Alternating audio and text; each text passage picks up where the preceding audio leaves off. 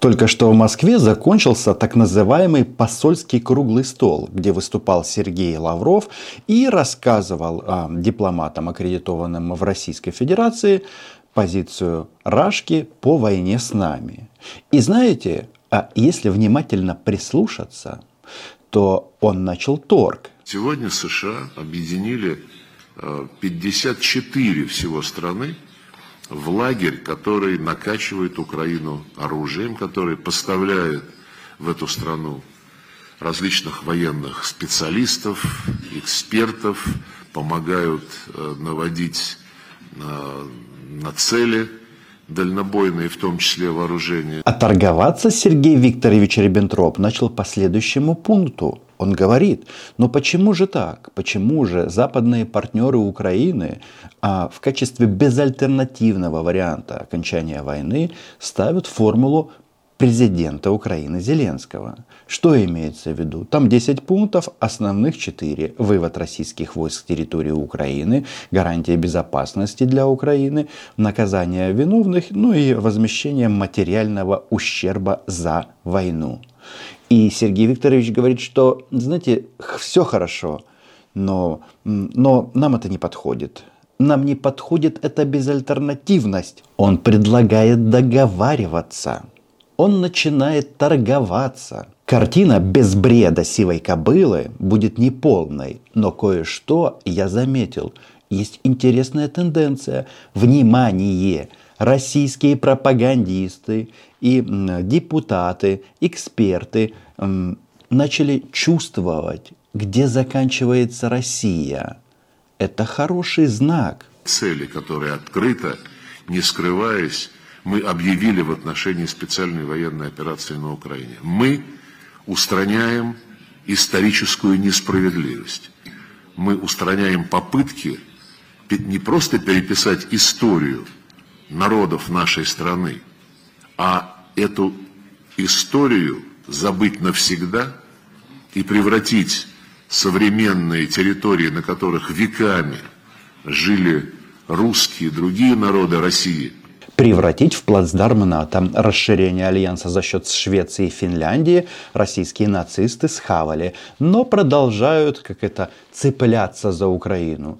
А почему нацисты? Как вам такой, как, такой оборот?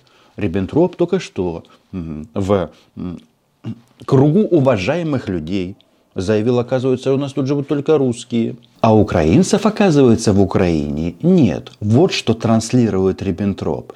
Но, внимание, понемножечку, понемножечку, вот они нащупывают эти границы. Они понимают, где заканчивается Раша. Раньше у них она заканчивалась где-то в районе Чопа. А теперь все немножечко по-другому. Понимают, что это Белгород. Вот конец Раши.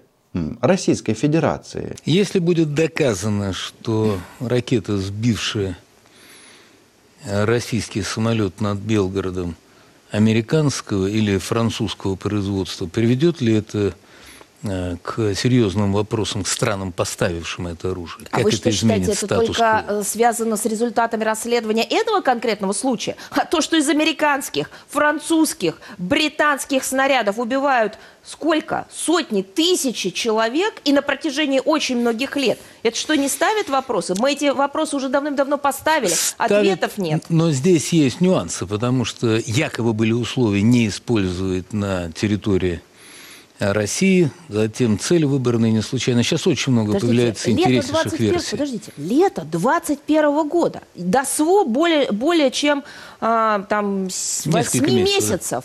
Британский военный корабль участвовал в натовских учениях. Черное море – это не море Российской Федерации.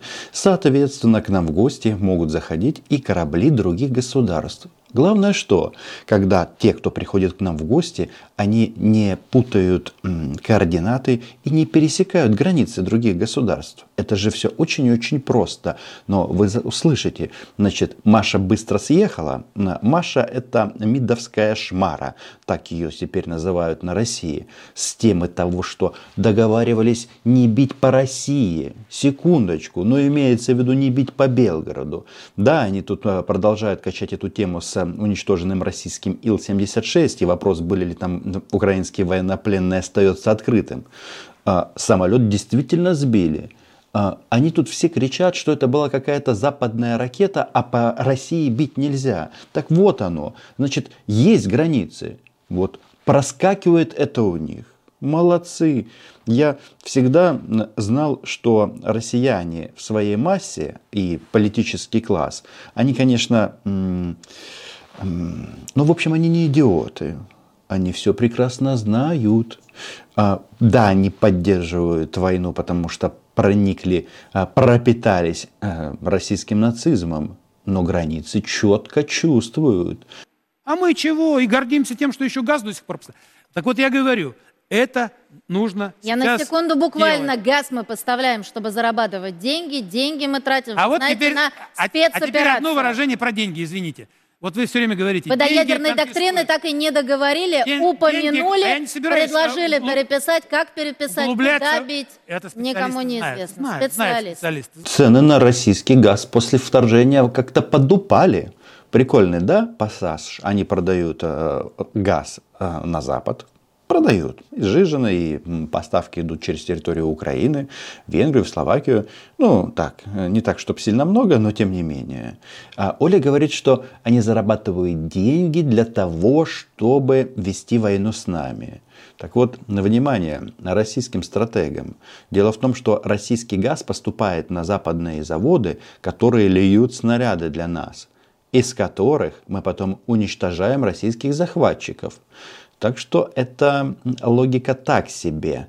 Обосновать, а, почему Российская Федерация, которая ведет войну с НАТО, а, поставляет туда стратегическое сырье знают как. Пожешева, я вам намеки, поняла? я вам намеки только. Пожешева. Не надо превентивное. Вы при, не надо меня толкать туда, куда не надо толкать. Упаси меня Господь, я против применения ядерного оружия. Там по Лондону. это не я люблю, Вы наши это границы хотя бы давай защитим. Опять проскочила. Ядерная бомба уже не внушает м, чувства м, вседозволенности. Вы слышите это? Защитим наши границы Российской Федерации. Где же они проходят, эти границы?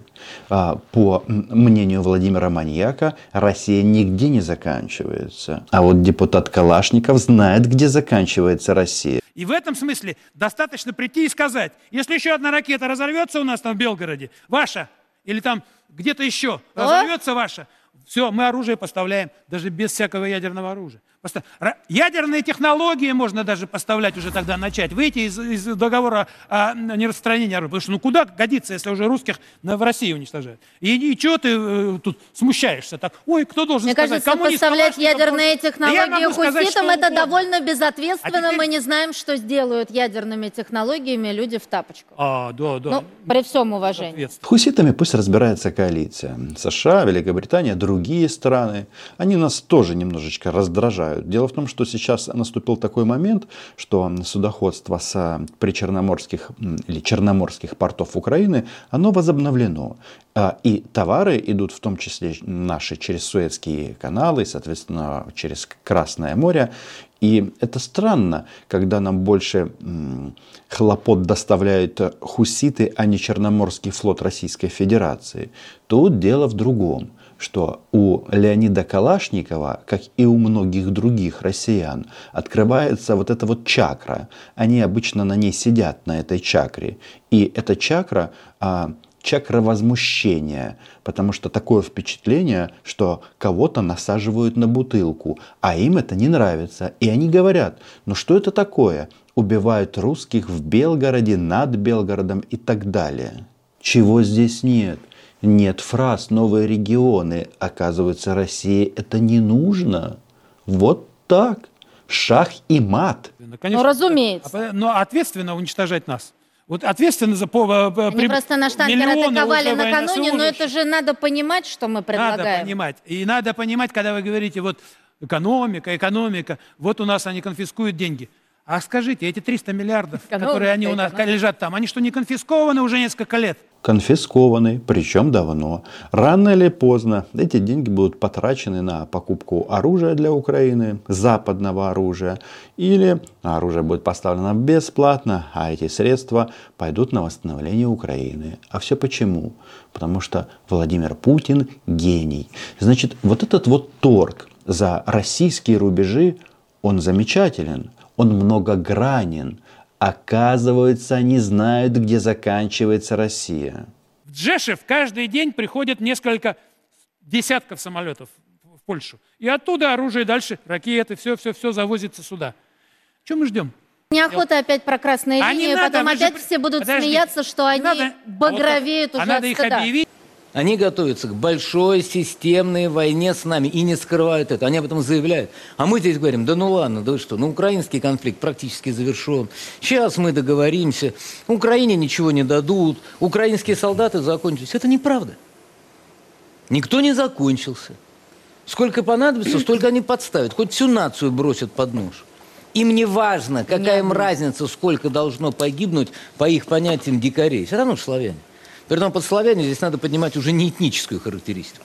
Не первый, но и не второй человек России Рамзан Ахматович Кадыров в части славян, конечно же, не согласится. Вопрос в следующем. Как они запели? Украинцы а, не заканчиваются, помогать Украине будут, все будет хорошо. А нет вот этого запала. Эй, Рудольфович, ты же собирался в Лиссабон мыть ноги в океане что-то желание полностью пропало. Вот эта вот фраза про славян, да, а, хочется задаться одним простым вопросом. Кто перешел границы? Кто это все сделал?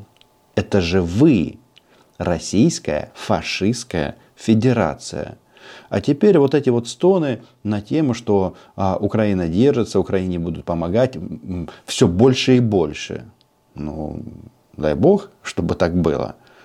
Мы-то тоже видим процессы, которые происходят на Западе. Почему Барель и все остальные говорят, ну, может, придется 10 лет вот так все. Вот так вот. Вот будут снабжать, пускай они стоят, бьются за очередную клещевку. Вот на 10 лет а, Украина должна а, обороняться и сохранять свой вот этот вот не фашистский режим, называя прямо своими словами. У них была дискуссия после провала контрнаступа. Сейчас, вот судя по тем утечкам, которые дают их СМИ, дискуссия примерно заканчивается, и они готовы к принятию а, ключевых а, решений о том, что будут ориентироваться на десятилетнюю войну и а, продолжение финансирования украинской армии вот этой войны через восстановление а, своей промышленности. Понятно, что с таким уровнем поставок, как сейчас, и номенклатура вооружения, говорить о том, что мы их выкинем с территории Украины, не приходится. Не приходится говорить сейчас. Но все же может быстренько поменяться. Видите, десятилетняя война, оказывается, между славянами. Ну, тут э, история россияне-славяне или нет эм, такая дискуссионная. Нам, в принципе, все равно, кто они. Главное, чтобы они перестали сюда приезжать. Кстати, Путин тут недавно выдал, встречаясь с российскими временно живыми э, военнослужащими, что, оказывается, группировка, которую они развернули, это 600 тысяч. Я так понимаю, речь идет не только о тех, кто а, а, включен в оккупационный корпус. Там же вот эти вот а, собачка свинка триколор, который в Белгороде находится, в Воронеже и далее по всем а, приграничным регионам. Туда прилетает. Вот так вот. А, и понимание того, что это и есть российские границы, вот там вот, мы уже зафиксировали. Пройдет какое-то количество времени, и они будут говорить, да не так уж нам нужна эта Украина. Путин ошибся, мы его изгнали, прокляли, и в мавзолее места для него не нашли. Только это ничего не изменит, потому что Российская Федерация могла же это все остановить. Да, так называемое российское общество. В 2014 году, когда начался информационный террор, а, когда начался информационный террор против Украины, они могли просто выйти на улицы и сказать, что ты делаешь, зачем ты нас сталкиваешь с Украиной. Но они схавали, потому что им показалось, что Крым это очень здорово. Так вот, Крым, а, будет возвращен, а, б, за все придется заплатить. В первую очередь, ну, жизнями солдат – и деньгами. Ну, видите, в Раше понимание того, что в конечном итоге за все будет платить российское население, есть. Будет на каком-то этапе в платежках целая такая отдельная графа. Налог на Украину. Я бы это написал так. А, не надо быть нацистами. Точка. Репарации. А, восстановим Украину. Ну и дальше в платежке а, будет а, цифра. Для пенсионеров скидок не будет, потому что российские бабушки и дедушки, те, которые вне призыва, самые агрессивные, они должны платить по двойному тарифу. Русофобия. Это чувство, которое в них воспитывалось веками. Каждый век Европа собиралась и шла покорять Россию. Да для них война с нами – это естественное состояние. Ну, хватит себя обманывать. И сейчас, когда нам кажется, что да нет, ну мы сейчас договоримся, ну придет Трамп, и все изменится. А здесь надо понимать, что Америка – это продолжение все равно той англосаксонской культуры, то есть перехватившая флаг английской империи. Хватит себя обманывать. У нас там нет друзей.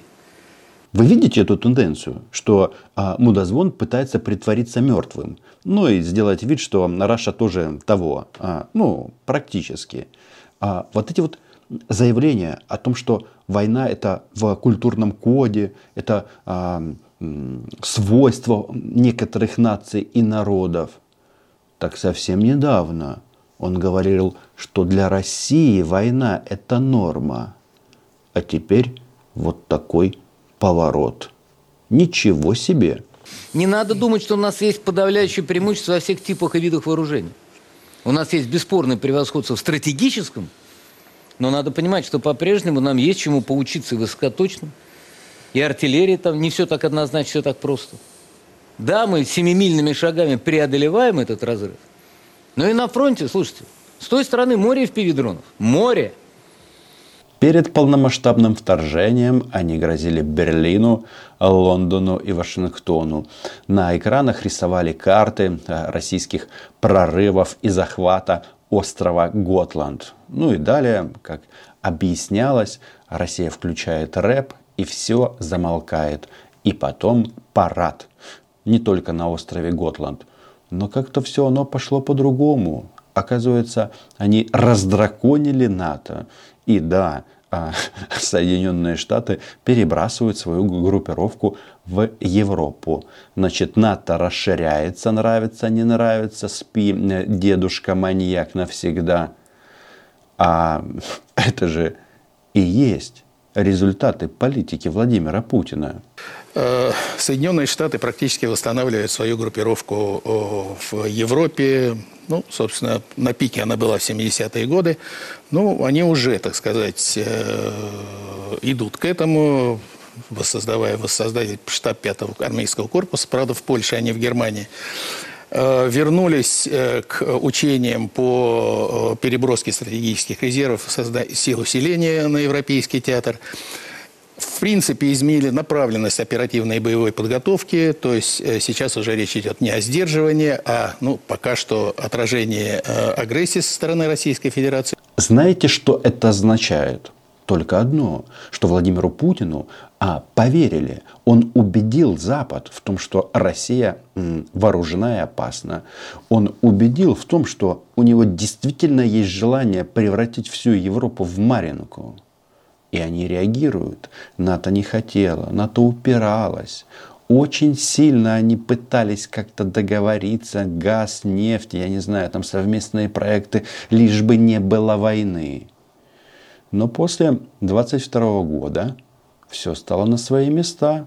Разбудил кремлевский дед Альянс. Североатлантический блок НАТО. А ведь они так не хотели на это все тратиться. Но Владимир Путин, гений внешней политики, убедил всех. Оружие? Дадут оружие. И деньги дадут, найдут как. Сейчас же идет вопрос не в том, давать Украине деньги или нет. А кто будет платить? Америке надоело это оплачивать, потому что есть Европа, которую можно полностью ошкурить. И поэтому и Орбана они продавили и продавят. И поэтому Эрдогану они дадут F-16, чтобы он успокоился. Не надо себя обманывать. Надо готовиться к большой войне. При этом надо четко понимать, что в этой войне нам противостоит гораздо больше, чем у нас. Мобилизационный ресурс. Напомню, что у них, как-никак, практически только в Европе полмиллиарда. Я беру только Европу население. У нас под 150 миллионов. Ну, под 155, 160, если мы возьмем с Беларуси. Вы заметили лицо товарища из Беларуси, когда эм, белорусских мужчин присоединили или посчитали вместе с российской армией? Морда искривилась и всячески продемонстрировала, что нет-нет-нет, с НАТО воевать вы будете сами. Мы не хотим, мы отдельно, мы э, союзное государство, но только вот здесь, сбоку. Мы с вами, но с вами не участвуем. Не надо себя обманывать, что у них нет военной промышленности. Многократно они доказывали, что могут в кратчайшие сроки производить большое количество всего необходимого. Не надо думать, что у нас есть подавляющее преимущество во всех типах и видах вооружений. Как запел Соловьев, он что, против Путина? Буквально несколько месяцев назад маньяк говорил о том, что вот в Штатах маленькое производство, еще чуть-чуть и все прекратится. А тут вот такой вот поворот – а, меряются людьми, у кого больше солдат, у Европы или у России. Получается, у Европы больше. Там никто воевать не хочет. Но только вот это вот пробуждение НАТО, оно знаете, когда началось? В конце декабря 2021 года, когда российские дипломаты, а Путин гений внешней политики, заявили о том, что альянс должен сократиться до на уровня 1997 года, то есть выгнать из Альянса много-много-много стран. В НАТО посмотрели на Маринку и сделали наоборот. Нравится, не нравится, НАТО расширяется. Подписывайтесь на мой YouTube канал, называем здесь вещи своими именами. Украина була, є і буде. До побачення.